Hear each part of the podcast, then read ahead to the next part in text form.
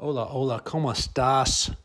Hello, how are you, my Slow Baja amigos? Today's heaping dose of gratitude goes out to Raul and Caroline from Rancho la Bayota in Tecate, Baja California. They have a spectacular 2,800-acre guest ranch with horses, and just it's a beautiful, beautiful piece of property in a beautiful valley. No cell signal, no Wi-Fi. It's magnificent to just get away from it all. Dining under the candles, it's really lovely. You know, a little fire pit for sipping some tequila after dinner. And I'm recording from my cabin at the property. The sheep were just grazing right out in front. I thought it'd be fun to record this while you could hear the tinkling of the bells and the munching of their flock of sheep, but they've moved on. Horses were just trotting by a second ago. Anyways, I wanted to share the sounds of this space rather than try to block the sounds out of where I am, which is what I'm usually trying to do.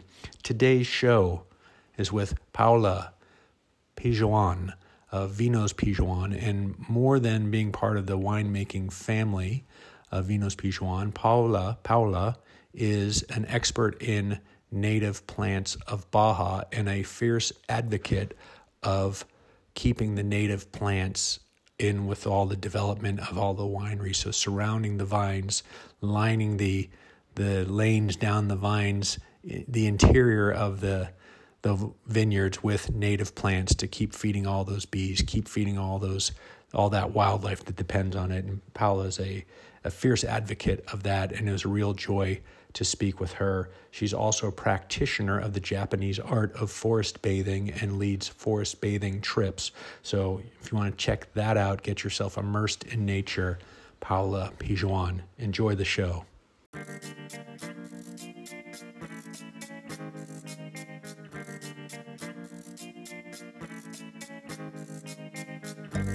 Hey, this is Michael Emery. Thanks for tuning into the Slow Baja. This podcast is powered by Tequila Fortaleza, handmade in small batches, and hands down, my favorite tequila.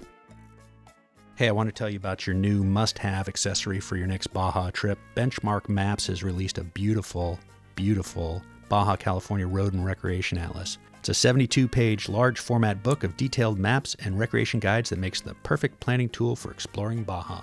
Pick yours up at benchmarkmaps.com.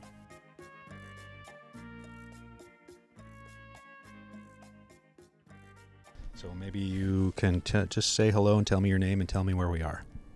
Okay, so my name is Paula Pijoan.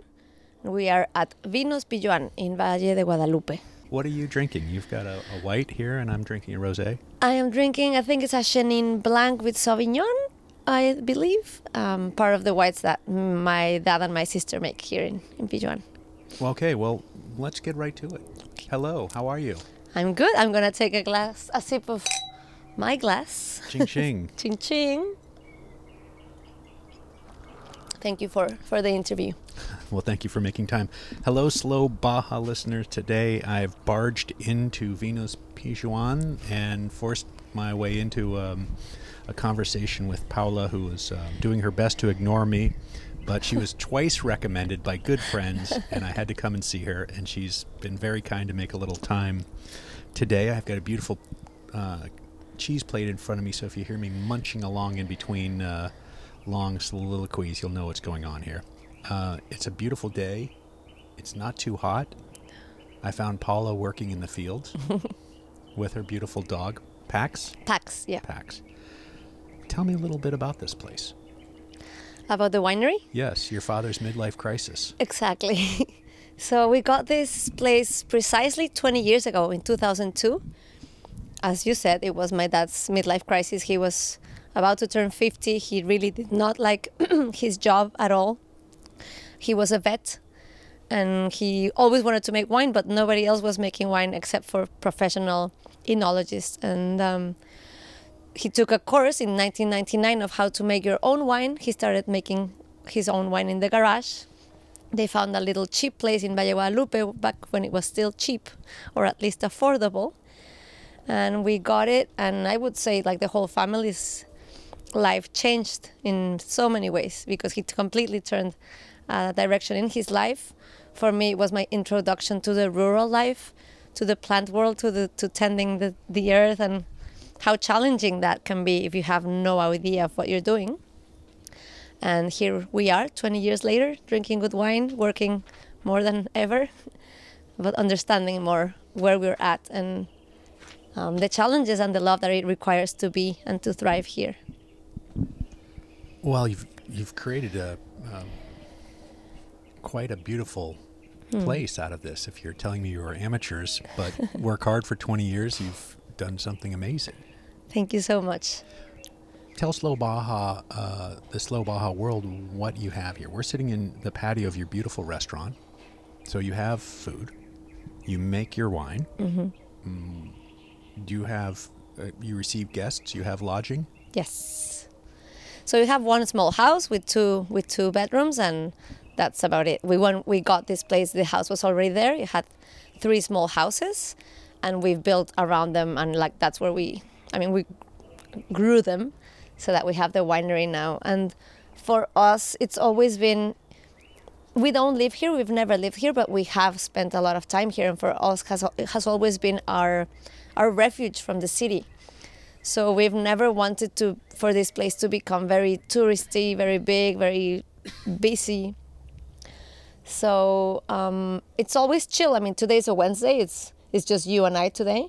But even on weekends, it's a respite from the big places and the busy places of Valle de Guadalupe. We love nature. Like, that's what unites all of my family. Like, since we were kids, it's me and two other sisters. And then the wines are actually named after us and my mom and my grandma. So there's a big story there. But I think I would be more interested in focusing about the nature part of it. And we've tried to make a haven, I would say, not just for ourselves, but for the visitors, and not only for the humans, but also for the wildlife. And that's what we are trying to create, and it's happening. Well, let's talk about that. So I walked in, and you're transferring native plants, food for the pollinators. Mm-hmm. Let's talk about, you're an oceanographer. You studied oceanography in college. I checked up on you. Your father's of Spanish descent, but you grew up here. Yeah. In Ensenada? We got here when I was 6 years old, and my parents are from Mexico City, but yeah, the family, we grew up here. So tell me about plants, and tell me about native plants and how that became really your focus. And I'm looking at just the vineyard behind you, and you've got it planted full of native greens. Yeah. It's been a big journey. It was interesting because I never, ever in my life cared about plants at all. I was totally into the ocean. I studied oceanography. I was fully into surfing. I started surfing in the year 2000. I was there when there wasn't that many women in the water, and it was such an adventure. Like, it just taught me so much. And basically, the ocean was my soul life. That's what I did. And then I started a master's degree in ecosystem management in 2006, and during one of the classes, they took us out to the fields, and I got introduced to the plants. And at the same time, my mom was trying to make gardens here in Pijoan, and she was using the typical plants, the roses, the bougainvilleas, the whatever, and all of them were dying, and we didn't know why because we didn't understand the climate. And I was noticing that around our lot, which was all virgin and all pristine before and back then, it was all full of plants, and it was obvious that nobody was tending them, nobody was watering them, and the birds were there, the quail were singing. It was just so full of life, and what we were planting wasn't full of life. So that kind of made me, like, sparked my curiosity, and that's how I discovered that in California it's already been over 50 years of I wouldn't say a trend, but a curiosity in gardening with native plants. It has become a trend in the late years. So yeah, 2007, I fully got into, it was just a huge spark. I didn't care about plants, and then all of a sudden I only cared about plants. And here I am. Did it affect your surfing? Did it affect your relationship with the water? I do not surf anymore. That's all I can say. Wow. Yes. That's amazing. Yeah, that's a long story, but it was so clear that I just wanted to be inland. Like, my heart just had enough of, like, it was my love affair with the ocean had been complete. That's the only way I can explain it. It's like I had given it my all, and he or she had given its all, And every part of me just wanted to be in the land, tending the plants and around trees. So it was a big shift that I didn't see coming. Amazing. So you were involved with the California Native Plant Association. Do I have that right? What's the correct acronym for that? California Native Plant Society. CNPS. Do you know anything about Annetta Carter and her study of Baja plants in the 1920s? No. Oh, she's an amazing woman. I'm looking for somebody to tell me her story. She's passed, obviously, but she came and charted all the native plants in Baja as a gringa, and in the 1920s and 30s. So just interesting. I'm looking for somebody who's got Annetta Carter stories to share with me. But on to you and forest bathing. Let's talk about that. Okay. So my interest with the plants came along with a deep personal crisis, similar to what many people are living right now with the pandemic. I started a little bit before. I was studying. I don't know how to make it short, but basically I wanted to help the environment. That's why I studied ecosystem management, because I wanted to use science to be applied in projects that could help the environment. I was seeing so much degradation around the shores, on the beaches, and even here around Valle de Guadalupe. Even back then, I was seeing how much was being destroyed because of development. So I started this master's thinking that I was going to find answers there, and I didn't find that many, like policy answers and regulatory answers. In Mexico, they take a long time, and you don't usually see results. So I had a profound personal, I would even call it a spiritual crisis, that sent me to a personal quest. I actually started meditating big time back then, and because I was feeling so down and so misplaced, I started going out into the hills of the native vegetation here in around the Ensenada, and I was doing nothing. Like, I would just sit in front of a shrub and just do nothing but observe it and contemplate it and not think about anything. I didn't know what I was doing, but I knew it made me feel better. And I started realizing that going into nature was the only thing that was making me feel better out of the despair or the confusion I was in. I did go to spiritual retreats for a few months at a time, and I became a meditation teacher. And at the same time, I was teaching people about native plants, like in separate places, no? Some people were being taught meditation inside of the room, and other people were being taught about plants, but very in a scientific way. Like, this plant is named blah, blah, blah, and like a lot of concepts. And I was like, no, how do I join nature and meditation, nature and healing in one package? And all of a sudden I discovered the concept of forest bathing, which is a Japanese practice. That's growing big time worldwide, and it's going into nature, usually, or at least at the beginning, in guided walks that are not about learning concepts. It's not about learning names of trees or bird watching. It's about going into nature for therapeutic processes, to heal, to recharge, to replenish, to relax. The same reasons I come to Baja. And it doesn't have to be a forest. It can be a desert. It can be anywhere. Yeah. So I became a guide, and I'm so happy I do that. Yes, please. What are you pouring? Domenica. Domenica. This is a 2018 vintage. It's a base of Grenache with Syrah and Cariña. Fabulous. Salud. So... How is this practice received here, and who do you get to come with you? I mean, Leda, my new best friend from the Adobe Food Truck, raves about you. Oh, it was so funny, because I got certified as a forest bathing guide in Santa Rosa, California.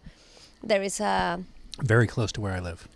You guys have amazing forests. It was so beautiful. I think it was Sugarloaf Hill or Sugarloaf Mountains. And I got certified in 2017, but I had to do my practices. So my first walk is where Leda was. And who comes? Most of the time I cater to locals, because it's kind of hard to cater to both groups at the same time. I don't like doing bilingual groups.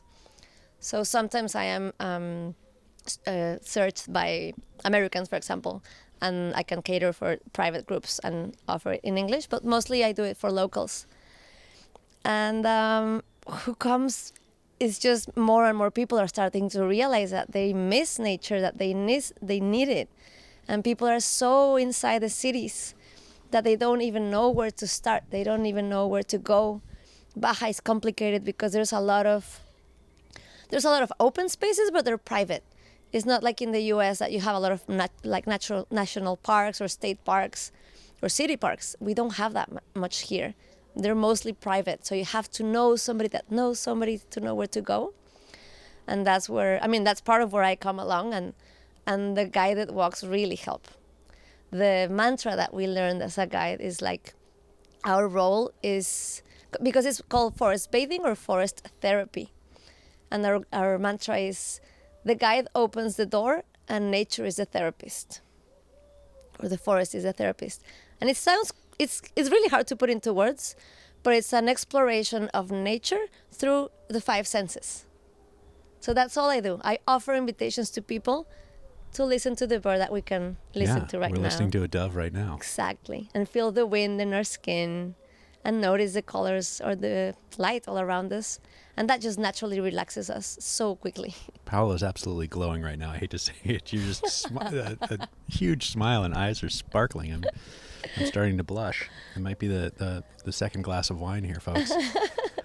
So can you walk me through? Is it something that you can describe? Can you walk me through visually what happens if I were to come on a forest bathing excursion with you? Well, I think a bit of it, of the beginning of it is what we just shared, no? Like it's an invitation to explore with the senses. So you could say we begin with a meditation opening the senses. And even though all of us have five senses, we don't usually pay attention to them. They're so numbed out of our system because we're always thinking. We do not stop thinking. So we don't hear the birds, we don't feel the wind, we don't notice the ground under or the earth under our feet. And that's what happens on a forest bathing walk. And I would say like mostly people become children again. Because that's the way children explore nature. That's the way children play with nature. They don't care about learning concepts or being serious about it. They're just fully experiencing the place in the moment, in the now. And that's what happens for people, and it's beautiful to see. That's why I glow. Okay. Well, we will. I will ask you at the end here when. Where people can book if that's something that you're open and offering walks now. I would definitely like to make the Slow Baja community aware of how they can book you, because I really feel you've touched on something as we are all, I have my phone right here in my hands, folks. We are all looking at our phones all the time. Everybody in San Francisco where I live has this thing in their hand and they're looking at it. Mm-hmm. And they're not, as you say, aware of the birds, the beautiful climate, the smell of the plants that they're walking by, as you said, the five senses. And they're not in their body when they're in their space. I always say, be where you are when you're there. Yeah. That's what Slow Baja is in a nutshell. It's beautiful. Be where you are when you're there. Exactly. I mean, it's called mindfulness. We can call it wherever, however we want, but it's having our mind where our bodies are at. That's what the way I explain it, no? Like our bodies can be here, but our minds are elsewhere. So we're kind of sleepwalking most of the time. And we need reminders and we need guidance, and nature is a beautiful guide. Like she usually brings us like, hey, listen to the bird. Hey, feel the wind. And I mean, fortunately for me, the pandemic has definitely sparked an interest and a need in so many of us for these practices. We need to find balance. All of us are overworked, overstretched, overstressed. We have our hands in so many things at the same time. And I just think it's unnatural. Like no other species on planet Earth is demanding so much of themselves like we are. It's just exhausted. We're all exhausted. And so we need these moments of pausing and arriving in our bodies and just remembering and feeling what being alive is like. Wow. I think I want to leave it right there, folks. That could be all you need to know about this right here. Holy Toledo. Okay, we're going to take a break. Sorry, I told you I was always in profound spaces. Hey, do you wish you had joined us on the NORRA 500? Well, here's your chance. It's double the mileage, double the fun, double the parties, double the dirt. It is the NORRA Mexican 1000. We're going to drive by day. We're going to party by night. I'm pouring Fortaleza tequila April 30th through May 6th, 2022. We're driving the entire peninsula. You don't want to miss out on this one. Again, if I can do it in my 1971 Toyota Land Cruiser, totally stock, you can do it in any modern 4x4. The NORRA Mexican 1000. It's the happiest race on earth. Check it out at norra.com, NORRA.com, or on Slow Baja. Here at Slow Baja, we can't wait to drive our old Land Cruiser south of the border. And when we go, we'll be going with Baja Bound Insurance. Their website's fast and easy to use. Check them out at BajaBound.com. That's BajaBound.com, serving Mexico travelers since 1994. I'd like to come back to your winery a little bit. Mm-hmm. And tell me about your father. Tell me about your sisters. Tell me about the wines named after them all and what people will find when they come here. Explain, give me a forest bath right here in your beautiful space, because it truly is beautiful. Thank you. Okay, so my father is from Catalonia originally, Catalunya region in the west of Spain that has always wanted to be separate from Spain. Absolutely. They have a different language. We don't speak Spanish there. It's Catalonian. His mom and dad came running away from the civil war in the 30s and arrived in Mexico as exiles. So my dad was born in Mexico, but full on, like a second generation, I would say, Catalonian. His first language is Catalonian, but he was raised in Mexico City. But you, obviously, as a Catalonian, where they are deep in the Mediterranean, he was raised with Mediterranean values and a love for Mediterranean food and a love for Mediterranean wine. So it's interesting because Baja California is very similar to the Mediterranean, like all these rocks and the Mediterranean climate where we have rains in the winter and summer droughts. As I said, like eventually he started making wine. He's a scientist. I mean, although he's a vet, he was a vet by profession. He's a researcher. He was a researcher in the veterinary areas, but a very scientific-minded person. So when he was taught how to make wine, he was very methodical about it, and he always followed the recipe, and he did it very carefully. So he was able to reproduce, like he started making good wines, and fortunately he was able to reproduce the good wines. It wasn't like a one-time thing. So people started looking for our wines. It wasn't a planned thing. And the first wine was named after my mom, Leonora.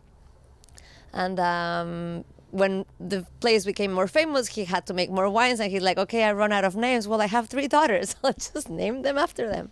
So and the wines kind of have the idea is that the wines are made similar to the personality of each one of the women in the family. Okay, let's get into that then. Yeah. So tell me about your youngest sister. So Silvana, which I think is the one that I'm drinking right now, it's a white. The wine was made when she was 9 years old, or she was a kid. So it's a light, I think it's a Chenin and a Sauvignon without barrel, like nothing serious about it. Light, fresh, citrusy, floral, easy to drink. It's beautiful paired with ceviches and salads and a lot of the seafood that we have here in Baja. We love it. I really like it. So it really represented, the identity of a girl. And my mom was the opposite. My mom and my mom Leonora and my grandma. The name of the wine is Mara, which means mom in Catalan.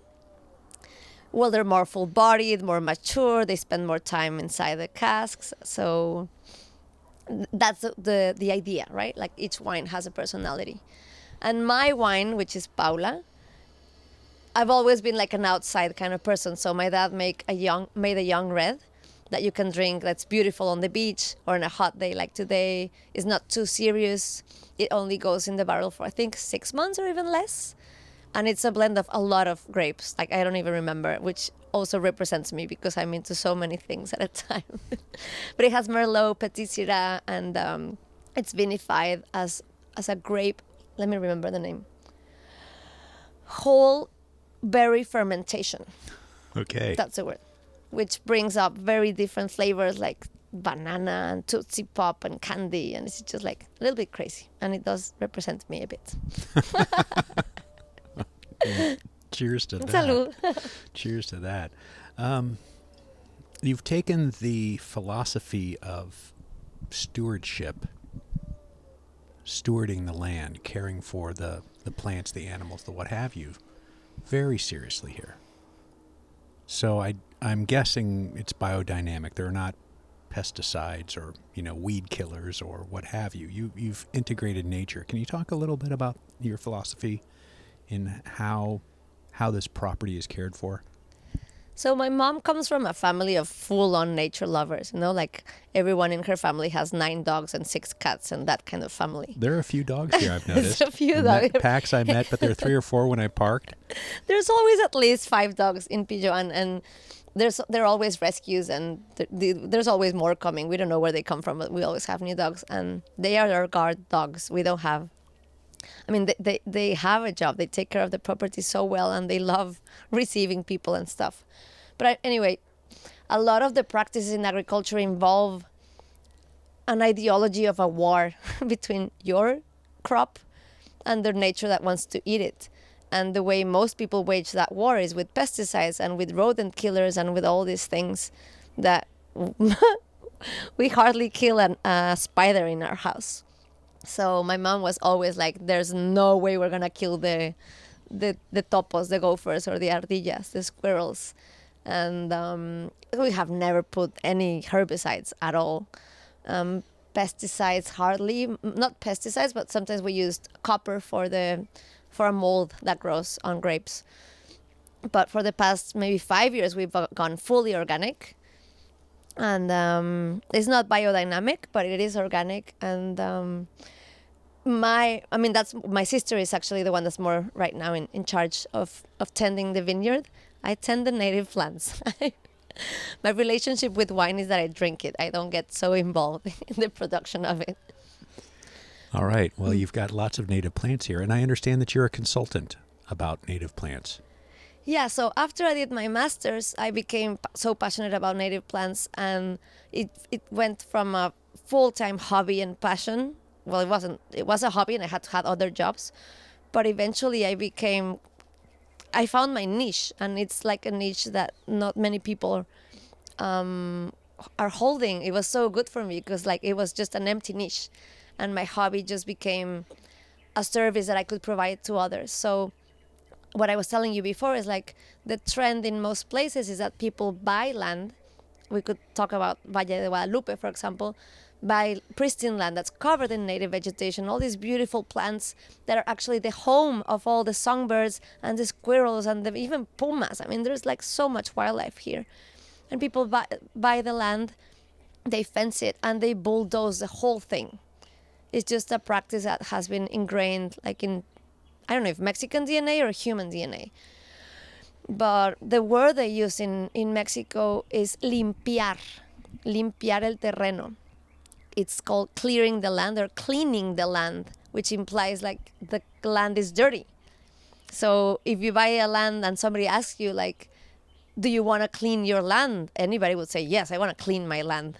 And that actually means bulldozing the whole thing and getting rid of all the vegetation, and with the vegetation, there goes all the animals.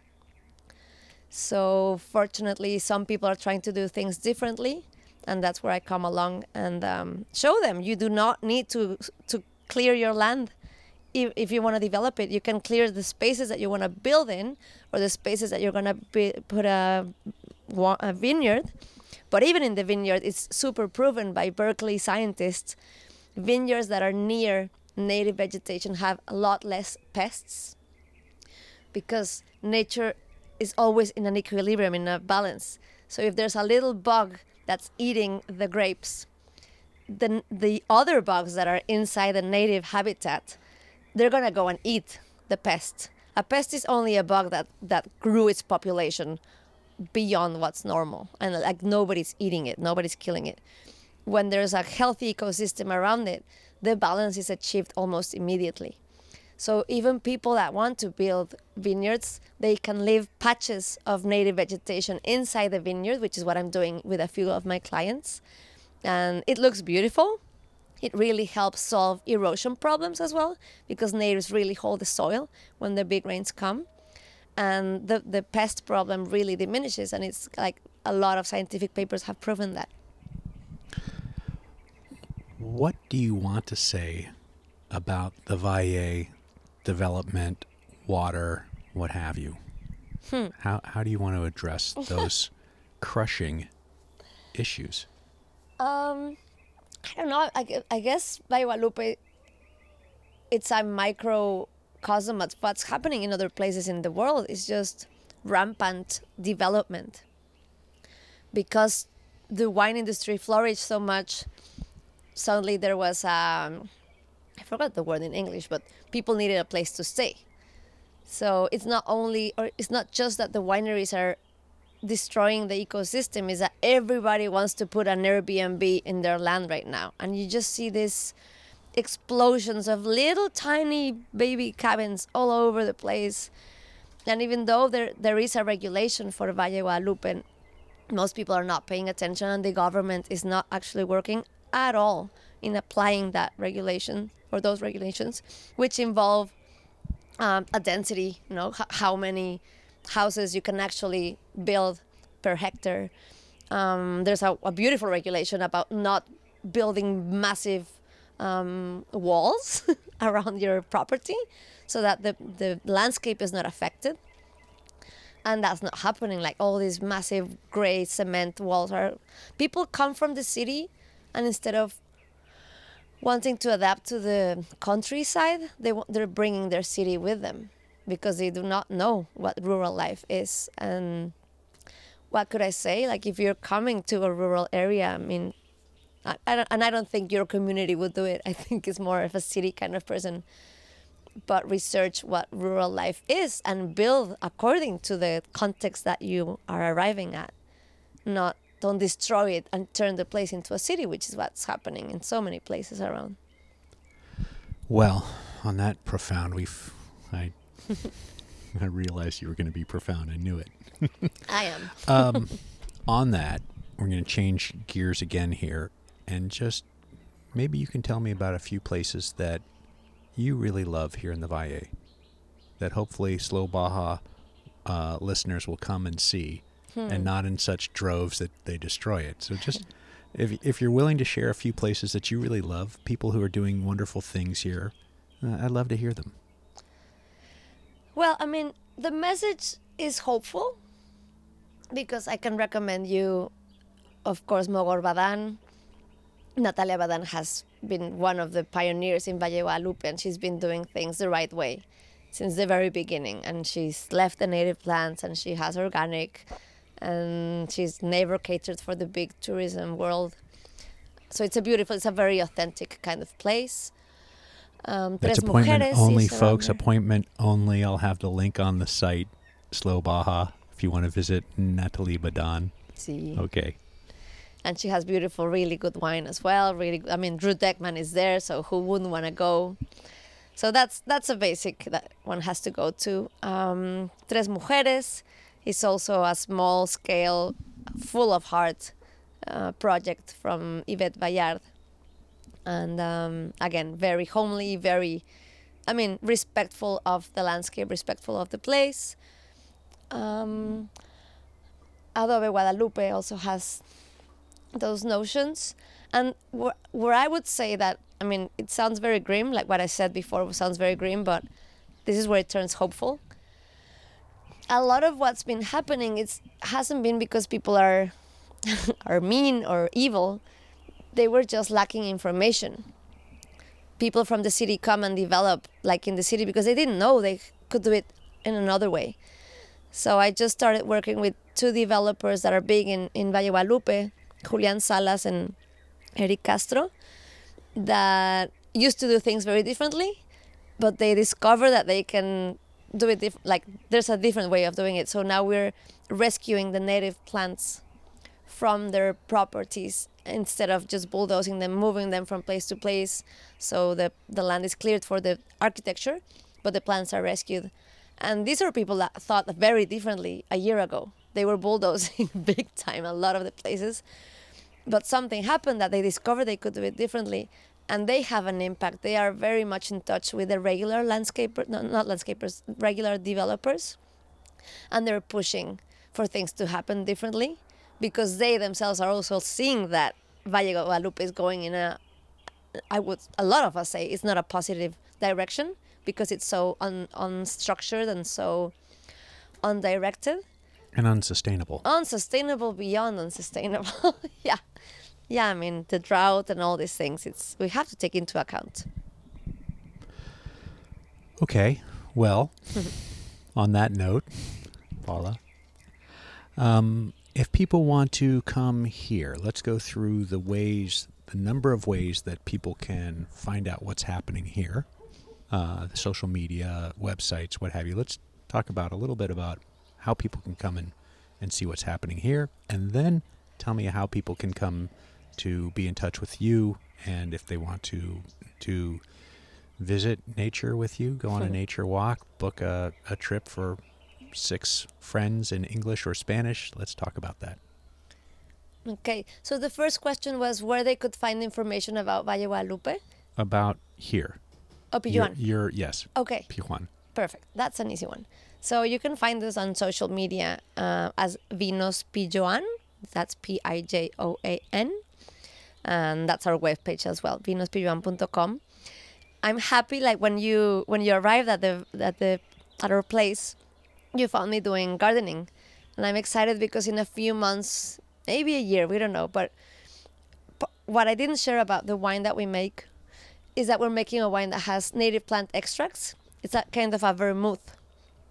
And we're making a garden with native plants that are used in the vermouth. So we want to make, if any of your listeners are interested in finding the meeting point between the native plants and wine, this garden is going to be it. It's going to be a walk that really sparks your senses because most of the plants are aromatic.